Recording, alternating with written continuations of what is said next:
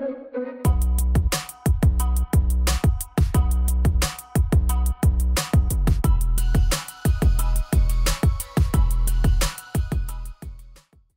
guys! Hola chicas, hola chicos. Je suis Déborah du compte Thriving by Déborah. Et moi Brenda du compte Nevertheless, She Persisted. Bienvenue sur notre podcast Nevertheless, We Are Thriving. Le podcast qui t'accompagne pour devenir le héros ou l'héroïne de ta propre histoire. Aujourd'hui, on se retrouve pour un nouvel épisode How to Unapologetically Be Yourself. Ou pour nos amis non bilingues, comment être soi-même sans concession. Alors, c'est quoi le, le dernier moment où tu t'es sentie toi-même? Je pense que les moments où je me sens le plus moi-même, c'est les moments où je suis complètement dans le lâcher-prise. Tu sais, ce type de moment où tu te mets à rire et t'as toute ta gencive dehors et puis tu rigoles vraiment. tu sais, le genre de rire qui agace tous les gens autour de toi. Mais t'es juste là et puis tu vis ta best life. Et puis, des fois, c'est l'instant d'un moment où tu oublies complètement les, les règles, les étiquettes, les gens autour de toi et puis ton environnement. Et t'es juste dans le ressenti, pas dans la Mhm. réflexion. T'es un peu dans ta bulle. C'est ça. C'est ça. Je pense c'est exactement. Et je pense que c'est par rapport à toutes les dernières années qu'on a vécues euh, et ces derniers mois avec euh, le Covid, la pandémie, etc. On est dans un monde qui est un petit peu anxiogène aujourd'hui. Et je pense que c'est important, tu vois, de, créer sa bulle, son petit cocon, son petit espace et de savoir que où que tu sois, et ben, tu te sens toujours comme chez toi parce que tu es bien avec toi-même. Exactement, je suis totalement d'accord. Et je pense qu'on a beaucoup été influencés par les réseaux sociaux et par tout ce qu'on voyait justement pendant ces deux dernières années. On s'est retrouvés enfermés. On a eu plein de nouvelles sources d'informations, ou pas forcément nouvelles, mais en plus grande dose.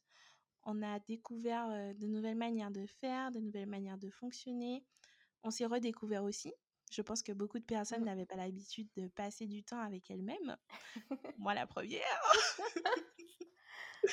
Et du coup, euh, ce, ce côté où on est soi-même sans, sans concession, sans le regard de l'autre au final, il est hyper important.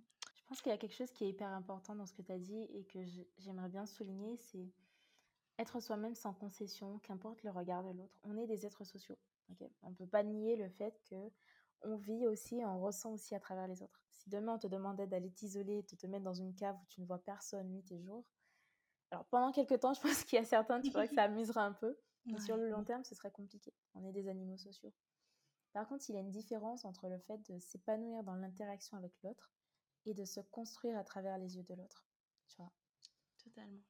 Pense que c'est une distinction hyper importante à faire lorsqu'on se construit, lorsqu'on est en train d'évoluer. Et pour moi, le meilleur bar- baromètre de ça, c'est la notion de divergence cognitive. Alors, la dissonance cognitive, je pense que j'ai dit divergence juste avant, mais la dissonance cognitive, c'est lorsqu'en fait on n'est plus aligné entre ses valeurs, ses pensées et ses actions. Et généralement, il y a deux résultats à ça. Soit on va modifier nos actions pour s'aligner avec nos valeurs, ou des fois, on va modifier nos valeurs pour être aligné avec nos actions. Tu vois, c'est ces fois où on va se dire qu'on se met en régime et puis tu manges un chocolat et un deuxième, tu dis ouais, mais de toute façon, ça changera rien, je suis comme ça et puis je le resterai toute ma vie, donc ça sert à rien d'essayer. Parce que finalement, le comportement que tu viens d'avoir n'est pas en adéquation avec ce que tu veux pour toi, les valeurs que tu as envie d'avoir, ce changement que tu veux avoir. Donc, à défaut de changer ton comportement, tu vas changer tes valeurs, tes principes et, et la façon dont tu te vois. Et je pense que cette dissonance cognitive, c'est souvent ce qui cause, tu sais, euh, ce sentiment que je pense beaucoup ont eu pendant le- la pandémie où tu t'es pas aligné avec toi-même, tu sais. Ce truc où tu as une sensation, un truc au fond de toi qui dit un truc qui cloche, il y a un truc qui est pas bien. Pour moi, c'est un peu, euh, tu sais, se trouver soi-même, c'est un peu jouer à chaud-froid. Tu sais, quand tu étais enfant où tu devais chercher quelqu'un ou quelque chose dans la pièce, Ouais. on disait euh, là c'est chaud, c'est chaud, tu refroidis, tu chauffes, etc. Et je pense que ce sentiment au fond de toi, c'est un bon indicateur. Chaque fois que ce sentiment grossit en toi, c'est que tu t'éloignes de tes pensées ou de tes valeurs et que d'une façon ou d'une autre, tu vas modifier soit tes actions, soit tes valeurs pour être en cohérence avec ça. Ou Mhm. inversement, tu vois. Et je pense que c'est important d'avoir cette notion pour se rapprocher de cette chose qui te qui t'apaise en fait. Je pense que plus tu es apaisé, plus tu es proche de qui tu es vraiment et plus tu es en cohérence avec, euh, avec un petit peu tout ça finalement. Au final, on est dans l'environnement et euh, il, nous, il impacte forcément d'une manière ou d'une autre. mais il faut pas que ça devienne qui on est. Donc, euh, je regarde par exemple, euh, la semaine dernière, je lisais un article sur LinkedIn du fait qu'il y a de plus en plus de démissions et de personnes qui quittent leur travail, alors qu'il y, a énormément d'emplois. Ça fait longtemps qu'on n'était pas arrivé à un niveau de, où il y a énorme, autant d'offres sur le marché, tout secteur confondu d'ailleurs. Mais en fait, aujourd'hui, les personnes, elles cherchent à être, à être plus, plus épanouies, à être alignées avec elles-mêmes. Et je trouve que notre génération, on est aussi, on est aussi assez fort pour faire ça parce qu'on a, on a plus, on a plus aussi peur qu'avant, je dirais, de s'affirmer. On n'a plus aussi peur de dire non à, des choses qui ne nous intéressent plus, des choses qu'on ne veut plus. Ouais. On cherche à avoir un certain équilibre, vie privée, vie professionnelle, vie privée, vie amicale. Donc, euh, dans, dans, vraiment toutes les sphères qu'on a. Et, euh, et, ça, je trouve que c'est vraiment... Euh, c'est quelque chose de différent parce que généralement, les modes, ça vient, ça part, ça repart, etc. Mais quand on regarde même, les personnes qu'on suit, ce sont des personnes qui sont elles-mêmes. Et c'est là où ça fait la, la, la différence parce que ces personnes-là, on essaye tous de leur ressembler. Et au final, un matin, on se réveille et on se dit qui on est. Moi, je sais que j'ai eu cette impression-là Ouais. à la fin de... Quand j'ai fini mes études, par exemple, je me suis dit, OK, avant, j'étais Déborah l'étudiante. Aujourd'hui, je suis qui? Je veux être qui? Et je pense que cette question, on ne se la pose pas assez souvent au final parce que, OK, tu veux, tu veux quoi dans ta vie? Tu veux quoi comme... euh, tu veux que quand on te parle, quand on pense à toi, qu'est-ce qui vienne à l'esprit de la personne? Mmh. Et ça, ça a totalement changé ma manière de voir les choses. Alors, j'ai heu, la version un peu hardcore de ça, c'est, heu, si demain tu mourais, qu'est-ce que tu aurais envie qu'on dise de toi? Ouais. Qu'est-ce qu'on dirait de toi aujourd'hui? Et qu'est-ce que tu aurais envie qu'on dise de toi? Et le gap entre ces 2 informations c'est peut-être la différence entre qui tu es vraiment et et qui tu es un peu dans ta vie de tous les jours, ou à qui tu essaies de ressembler, tu vois? Je sais que j'ai eu Mmh cette période aussi où j'étais perdue, jusqu'à ce que je vois le la vidéo d'une, alors c'est une personne sur les réseaux sociaux et en fait, en regardant souvent, on se dit: «Oui, les réseaux sociaux, c'est pas bien parce qu'on va copier un tel, on va copier un tel, on se perd et cetera». Mais je pense que les réseaux sociaux, quelque part, c'est un un outil. C'est un outil, il faut avoir une certaine hygiène mentale, donc de sélectionner qui est-ce que tu vas suivre, quel type de contenu tu vas regarder et cetera. Mais je Mmh pense que dans la quête de soi, les réseaux sociaux peuvent aider. Je sais que quand j'étais perdue, je suis tombée sur la vidéo de cette fille et je l'ai regardée et tu sais, j'ai eu, limite l'étincelle. Je me suis dit: «Tu vois là ce qu'elle dégage?» Juste en en parlant, ça me ça me Mmh remet dans cette émotion, mais j'ai vu ce qu'elle dégageait, je me suis dit: «C'est ça». Je je sais pas le pourquoi du comment, le qu'est-ce qui explique, mais je l'ai vue et je me dis: «C je veux pas être elle. Je ne veux pas être elle. C'est pas mon objectif». Mais il y a un truc qu'elle dégage qui résonne avec un truc que j'ai en moi. Ouais. C'est un truc que j'ai peut-être perdu en chemin et je veux dégager ça. C'est ce que j'ai envie de ressentir au quotidien. Et à partir de là, j'ai beaucoup travaillé sur moi-même, j'ai beaucoup évolué, j'ai beaucoup réfléchi, j'ai eu beaucoup de périodes hautes comme basses finalement. Mais je me Mmh rapproche de plus en plus de ce sentiment et de me dire: «Tu vois, c'est cette personne que j'ai envie d'être». J'ai envie d'être cette personne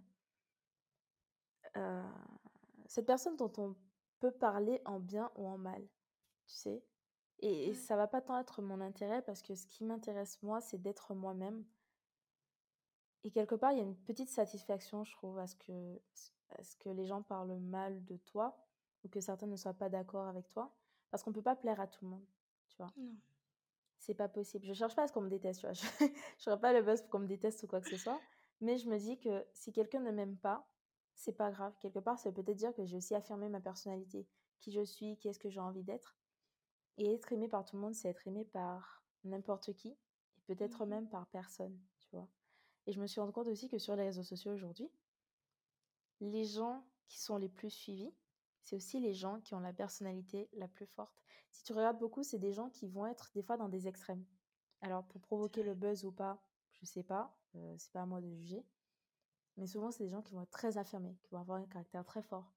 C'est ceux qui vont être, heu, qui vont parler très fort ou qui vont être très doux, qui vont être, heu, hyper professionnels, businesswoman ou bien qui vont représenter un certain idéal et cetera. Alors après, savoir si c'est joué ou pas, c'est pas la question, mais c'est ce truc de dire qu'une personnalité fort, ça attire. Et ça, quelle que soit la personnalité que tu as, quelle que Mmh soit la personne que tu es. Mais avoir une personnalité forte, ça veut aussi pouvoir dire être très discrète, tu vois? Oui. Ça peut vouloir dire être très discrète, être, être peut-être introvertie, parce qu'être introvertie, c'est pas mal en fait, c'est une personnalité comme, comme une autre.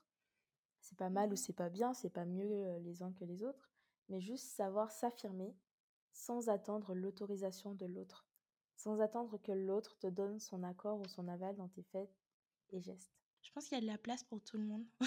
Ouais. Et c'est c'est peut-être cliché dit comme ça, mais au final, quand on est dans un groupe, on se rend compte que s'il y a que des fortes personnalités, ça ne fonctionne pas. S'il y a que des personnes qui sont très, très, très discrètes, ça fonctionne pas non plus. Mais un mix des deux, ça fait une sorte de, de dynamique qui est Mmh hyper intéressante et on arrive à, à des choses hyper intéressantes aussi. Donc, Je pense qu'il y a quelque chose de d'assez marrant, mais entre Déborah et moi, lorsqu'on était en école, mhm, on avait tendance, je pense, enfin, c'est pas je pense, mais les gens nous. Je sais pas comment les gens nous confondaient finalement, parce qu'on est assez différentes, totalement. mais on avait souvent ce truc de dire c'était Déborah et Brenda. Tout le temps, Déborah et Brenda, Brenda et Déborah, c'était pas l'une sans l'autre, etc. Et je pense que c'est parce que lorsqu'on est souvent, euh, tu sais, en cette sortie d'école, tu pars pour la première fois, on part à quasiment 8000 km de chez nous, on se cherche. Et en fait, on va aussi se chercher par rapport à l'autre. On va se construire par rapport à l'autre. Et je pense que le fait qu'on a fini par se séparer quelque part nous a permis de nous affirmer. Et il y a aussi notre petit voyage en Allemagne, je pense, qui C'est exceptionnel ce voyage. Faudra qu'on vous en parle un jour parce que franchement, life changing. Ah Life oui, non, changing. Mais vraiment, mais je pense qu'on a dû faire des étincelles pour apprendre à fonctionner ensemble, tu vois. Je pense qu'il a fallu à un moment donné qu'on affirme toutes les deux notre personnalité et nos différences pour Mhm. apprendre aussi à respecter les différences de l'autre et apprendre à fonctionner ensemble. Je pense que si on a contenté depuis le début, euh, tu sais, d'essayer de, de se plaire l'une à l'autre, on aurait vraiment des difficultés à être là où on en est aujourd'hui. Parce que Ouais, finalement, mes plus gros défauts sont souvent tes plus grosses forces. Et peut-être inversement, tu vois, et c'est ce qui fait aussi, euh, qui fait aussi la bonne équipe et ce qui fait aussi ce qu'on a aujourd'hui. C'est clair. Je pense que... Pardon, je t'ai coupé, vas-y. Non, non, je te laisse finir sur ça avant de poser une autre, euh, une autre question. Non, je voulais juste dire que dans le fait d'être soi-même, je pense qu'il y a une forte notion d'acceptation. Mhm. Acceptation de l'autre et acceptation de soi. Acceptation du fait que l'autre ne peut pas être comme nous. Et je sais que moi, c'est quelque chose qui était très très difficile au début. Je ne comprenais pas pourquoi les gens ne s'organisaient pas. Je ne comprenais pas pourquoi ils ne faisaient pas d'une certaine manière. Pour moi, c'était vraiment de l'incompréhension. Et j'étais tellement frustrée qu'au final, je, je n'avais envie de parler, mais à Je, sais que souvent, je me refermais comme ça. Et je me disais, mais c'est pas possible, c'est les gens qui ont des problèmes. Alors que au final, quand j'ai compris que chacun avait des choses à apporter et, euh, des choses à, exprimer, je trouve que c'est vraiment devenu une force parce que j'ai j'ai appris à voir les choses différemment. Et aujourd'hui, je pense que euh, je vois peut-être même trop que le bon côté des, des personnes et, euh, et voilà quoi. C'est c'est vraiment pas évident. Je sais que pendant une période, moi, je me suis un peu perdue. Je fonctionnais pas forcément comme les autres. Et euh, c'est tout bêtement, euh, pour les étudiants qui vont nous écouter, souvent quand on voit certains étudiants qui prennent leurs notes hyper assidus, plein de couleurs, des stabilos partout, le truc qu'il est écrit, on aurait dit c'est de la calligraphie. Voilà, ce qui n'est pas du tout mon cas. J'ai tendance à être un peu plus, comme on va dire, organisée dans mon, dans mon désordre, quoi. Euh, et c'est comme ça que je réfléchis. C'est comme ça que je réfléchis, c'est comme ça que j'avance. Et, et ce qui est très paradoxal, c'est que malgré mes résultats, j'ai réussi à me convaincre que ma façon de faire ne fonctionnait pas. Il fallait que je fasse comme les autres. Sauf qu'en fait, en faisant comme les autres, j'ai fini par faire moins bien, pour avoir de bon, moins, bon, moins, moins bons résultats, pardon, et, euh, et me perdre un petit, peu, un petit peu dans tout ça. Et du coup, la Mhm. question que je voulais te poser derrière, c'est euh, finalement comment être soi-même sans concession? Je le dis en français, euh, pas parce que j'ai du mal à le prononcer, mais pour, euh, pour, les, gens qui nous, pour les gens qui nous écoutent, bien évidemment. Mais si concrètement tu devais, revenir à la toi d'il y a de, de 15 ans? Alors peut-être, attends, je vais prendre une autre 3 parce que je te connais. pour vous qui nous écoutez, pour toi qui nous écoutes, maman de 15 ans est maman idéale. je sais qu'en remontant jusque-là, ça va être compliqué. ok, attends, je vais. Alors, euh, vous, vous pouvez, euh, tu peux t'imaginer, c'était à toi de 15 ans. Euh, Déborah, je vais lui poser la question autrement, du coup. Mais disons, la toi d'il y a deux ans. Donc, deux ans, ça nous ramène au plein milieu du, du Master 2. quel conseil mmh concret tu lui aurais donné pour qu'elle puisse apprendre à être elle-même Le premier conseil que je lui aurais donné, ce serait de se poser et d'arrêter de courir dans tous les sens.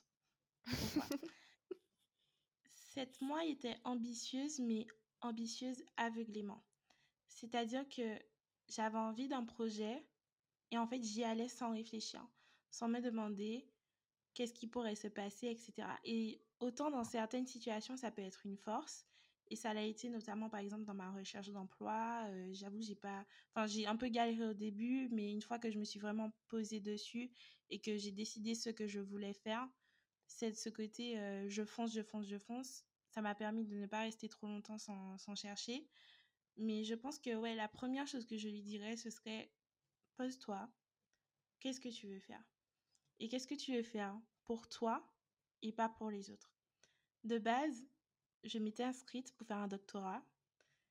Et quand j'ai terminé d'écrire mon master, mon mémoire, pardon, je me suis dit, c'est mort, je ne vais pas aller là. J'étais tellement dans ce côté où je vais continuer mes études, je veux que ma famille soit fière aussi, etc. Je vais aller le plus loin que possible. Qu'à aucun moment, je ne m'étais dit, pourquoi tu veux faire le doctorat en fait? Pourquoi? Mmh Et ce pourquoi-là, plus on se le pose au fil des réponses et on se dit ah ok c'est donc pour ça je n'ai pas forcément envie donc voilà. Et au final moi ce qui me convenait le plus en sortie d'études c'était le VIE sauf que c'était hyper compliqué à trouver au moment du, du, Covid. Donc euh, il a fallu se, se rabattre sur autre chose. Et en deuxième conseil je lui dirais sois résiliente et mmh ne perds pas le nord en fait.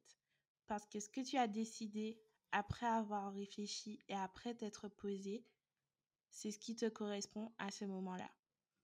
Et le troisième conseil, ça s'enchaîne. Je crois que ça fait déjà trois là, mais. voilà, je vais m'arrêter à trois, t'inquiète. ce sera de hum, profiter de l'instant présent.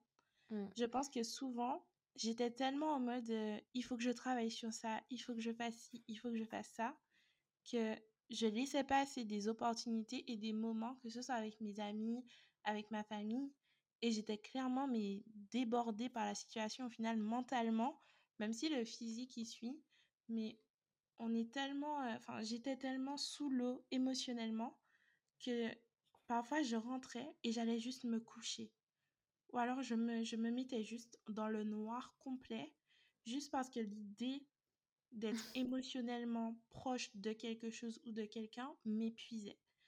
Et en fait, mmh ce côté de profiter de l'instant présent permet aussi de dissocier et de se reposer par rapport à tout ce qu'on a à faire euh, le reste du temps. Je regarde, ça me fait penser que ce week-end, je faisais les courses et j'ai croisé ma meilleure amie et j'ai rigolé 10 minutes avec elle dans le supermarché et au final on rigolait entre deux rayons etc mais c'était trop bien forcément. J'ai pris plus de temps pour faire mes courses mais wow, je suis repartie et j'avais j'avais le sourire aux lèvres et voilà la mois d'avant elle lui aurait dit bonjour et elle serait repartie faire ses courses probablement. Pour être le plus efficient possible. Exactement je me suis noté quelque chose et je, vais, euh, pour euh, compléter ce que tu disais, donner quelques petits outils qui peuvent permettre de mettre un peu en pratique euh, ce dont tu parlais. Tu mmh parlais tout à l'heure là de connaître son pourquoi et des fois c'est pas facile. Pourquoi est-ce qu'on veut faire les choses?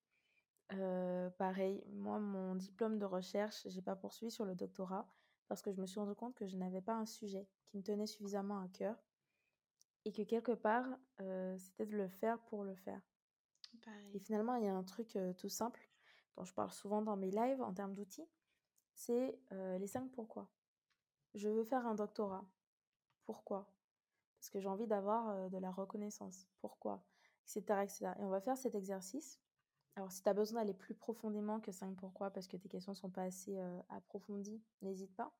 Mais je s'arrêter vraiment sur cet exercice peut te permettre de voir que soit des fois, ben, tu bloques, tu n'as pas de pourquoi, en fait, tu ne comprends pas d'où ça vient. Dans ce cas-là, ça peut être remettre en question l'objectif en question. Mmh ou l'adapter en fonction de ta réponse, etc. Donc ça, c'est un outil qui est intéressant, celui des 5 pourquoi. la deuxième chose dont je voulais parler, justement, c'est des fois, tu as des motivations qui ne viennent pas de toi.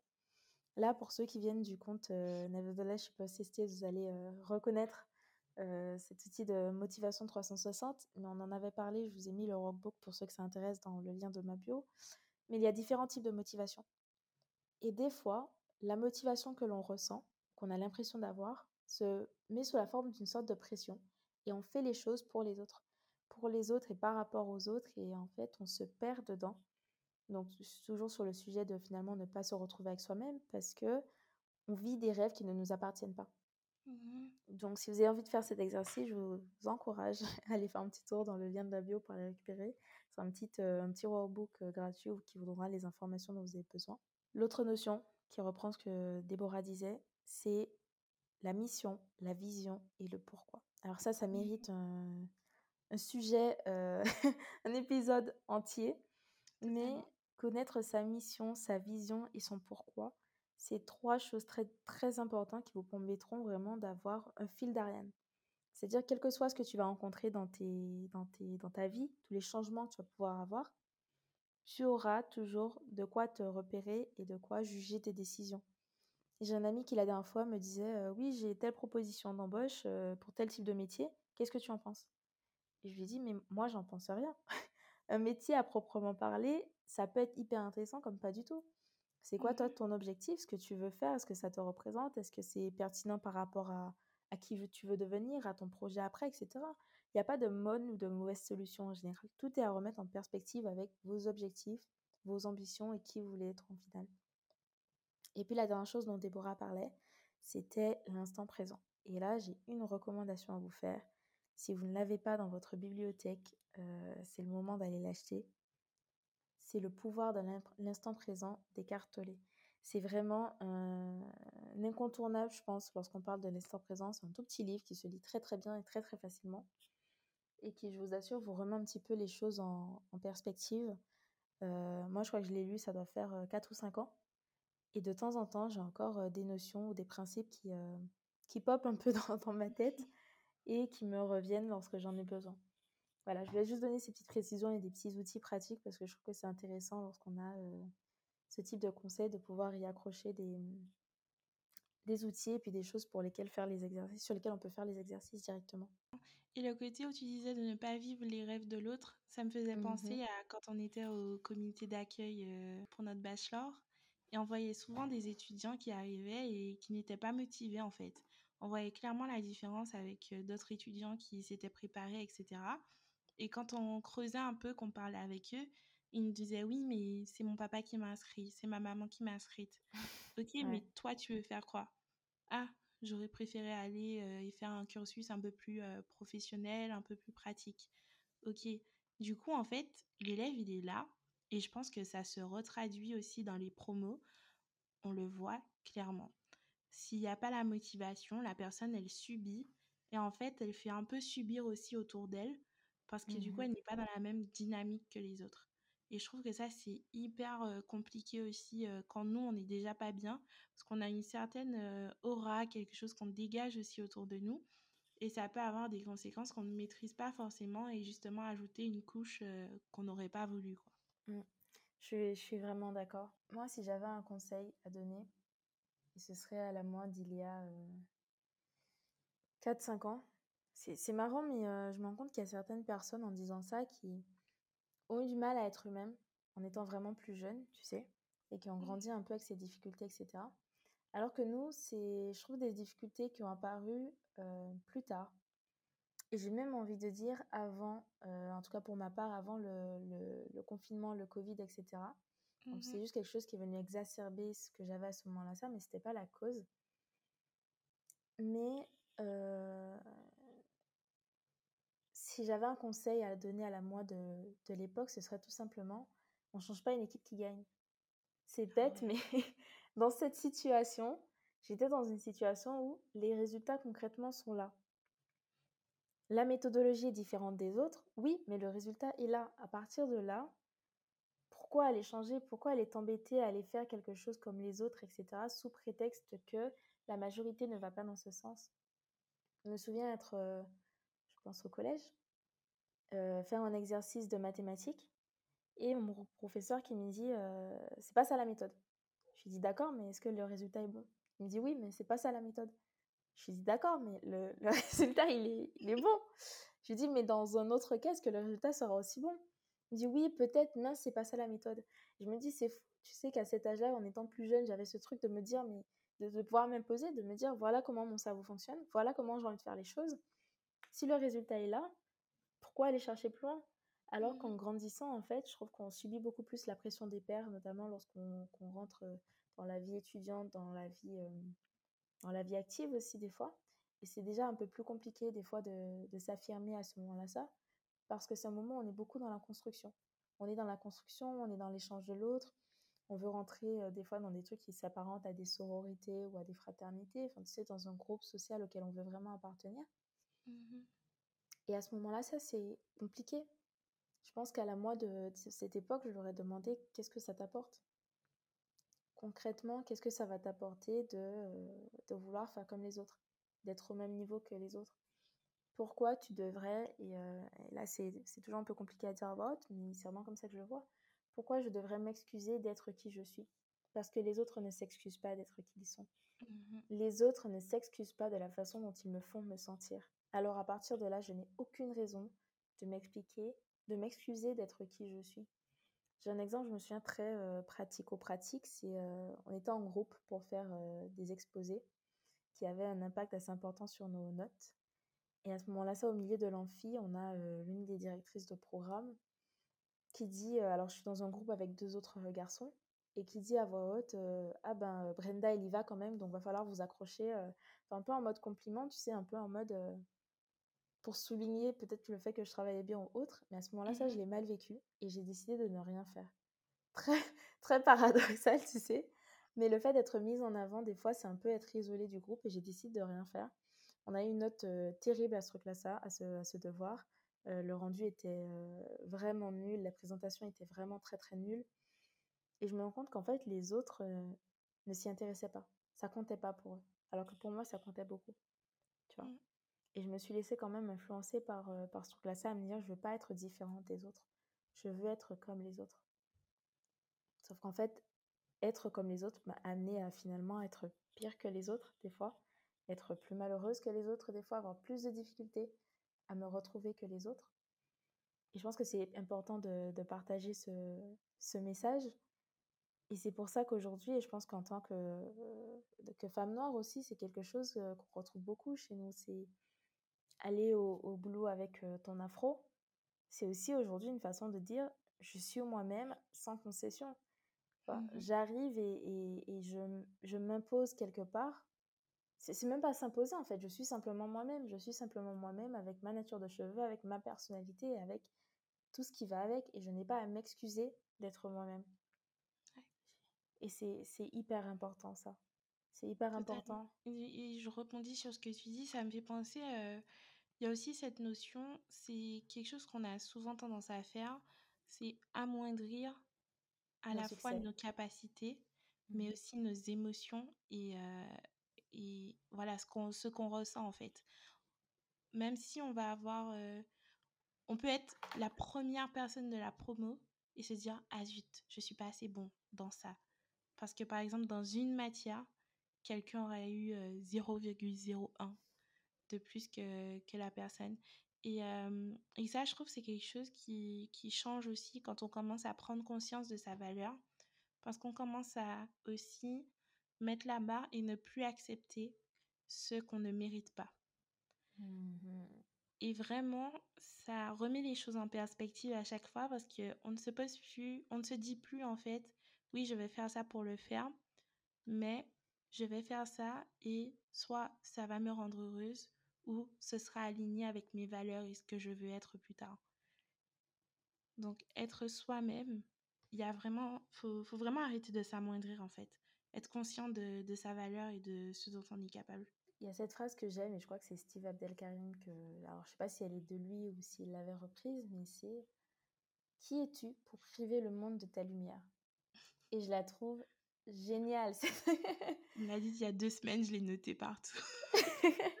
je vous le dis, si, vraiment vous deviez avoir une phrase, quelque chose, et aujourd'hui vous, êtes arrivé sur ce podcast parce que vous aviez la sensation de, de douter un petit peu de vous, d'avoir du mal, qui êtes-vous pour priver le monde de votre lumière? De quel droit tu te permets de t'amoindrir pour donner de la place aux autres? Il y a de la place pour tout le monde. Il y a de la place pour tout le monde. Et célébrer tes succès ne fait pas de toi quelqu'un de mauvais, quelqu'un de vantard, etc. C'est vrai qu'on a un peu cette culture en France, mais ça, ça finalement, ça fait des gens qui ont beaucoup de, syndrome de l'imposteur, par exemple. Des mmh difficultés à reconnaître nos succès, à reconnaître qui on est, ce qu'on fait, etc. Je trouve qu'en tant que femme aussi, c'est quelque chose qu'on retrouve particulièrement parce qu'il faut être modeste, il faut être discrète, il faut être ceci, il faut être cela. Et j'ai envie de dire non. j'ai envie de dire non, j'ai envie de dire que je ne suis pas parfaite partout. Mais s'il y a un domaine dans lequel je sais que je suis bonne, je le sais parce que, et ça c'est encore une fois, c'est mon expérience, mais c'est mon expérience par rapport aux autres, parce que souvent quand on est bon dans quelque chose, les autres nous le disent. Ils nous le disent, ils nous le font comprendre. Si objectivement, même une petite partie de toi-même te dit que tu es bon dans ce domaine, les gens autour de toi te le disent, te le font savoir, pourquoi Pourquoi tu t'embêtes à aller contre toi-même, aller contre ce truc-là et, aller dans ce sens? Tu as une lumière, tu as quelque chose qui te rend spécial, tu as quelque chose qui te rend exceptionnel, tu as quelque chose dans lequel tu brilles. Fais-en profiter les autres. Parce que quelque chose que j'ai remarqué aussi beaucoup ces dernières années, c'est que la meilleure façon d'aider les gens autour de toi, c'est de t'aider toi-même. Et tu vas de manière générale rayonner et partager ce que tu as autour de toi. Je te parie ce que tu veux, que tu ne connais pas le nombre de personnes qui admirent au moins une qualité chez toi. Au moins une qualité chez toi et tu t'en rends même pas compte. Donc des fois, mmh. parler à ton entourage et parler aux gens autour de toi te permet de te rendre compte un petit peu mieux de qui tu es. Bien évidemment, euh, on en parle souvent, mais il y a une certaine euh, hygiène mentale à avoir et un, certain tri à faire des fois.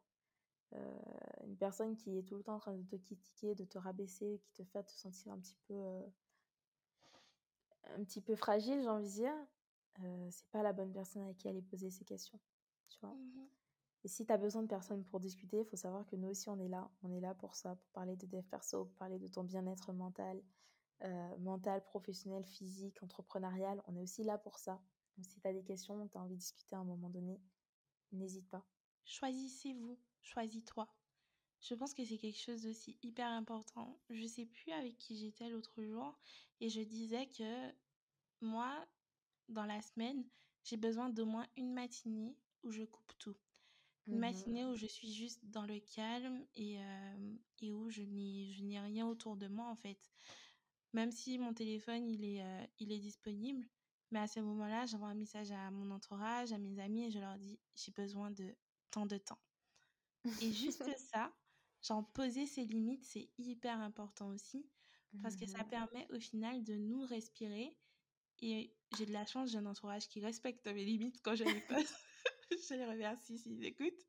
Mais, euh, mais ça permet vraiment de, de, se revigorer et de remplir à nouveau euh, ces petits réservoirs émotionnels et d'être prêt et de repartir pour euh, le reste des aventures de la vie. quoi. C'est une façon de se respecter soi-même. Hein. Tu mmh veux que les autres te respectent, la première personne qui doit te respecter, c'est toi-même. À partir du moment où tu poses des limites, alors il faut savoir les poser déjà, mais c'est un principe que j'aime beaucoup, qui doit être très connu, mais je le répète parce que c'est la répétition qui fait l'apprentissage, comme on dit.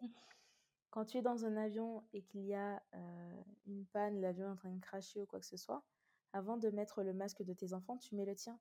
Tu ne pourras jamais aider les gens autour de toi si tu ne t'aides pas toi-même. Je répète, tu ne pourras jamais aider les gens autour de toi si tu ne t'aides pas toi-même. Commence par toi, commence par ton bien-être et ce n'est pas de l'égocentrisme, c'est du self-care. Il y a une différence avec ça. Il y a une grosse, grosse, grosse différence avec ça. Et je pense que c'est important d'avoir des gens autour de toi qui, qui respectent ça. Et si tu as une personne autour de toi qui n'arrive pas à respecter le fait que tu as besoin de temps pour toi, pour ton état mental et ton état physique, c'est compliqué. C'est compliqué. On va pas juger des relations basées sur ça seulement, mais disons au moins que c'est compliqué. Et qu'il faut repenser à, mettre, ses, mettre ses limites, mettre ses barrières et puis, euh, et puis toutes les choses qui, euh, qui vont autour. quoi. Mais tant que tu ne sois pas bien toi, tu ne pourras pas aider les gens autour de toi. On espère que cet épisode t'a apporté l'inspiration et les outils pour que tu te sentes enfin toi-même sans concession. On t'invite aussi à nous rejoindre sur nos réseaux respectifs Nevertheless She Persisted et Thriving by Deborah. À bientôt sur Nevertheless We Are Thriving, le podcast qui t'accompagne pour devenir le héros ou l'héroïne de ta propre histoire.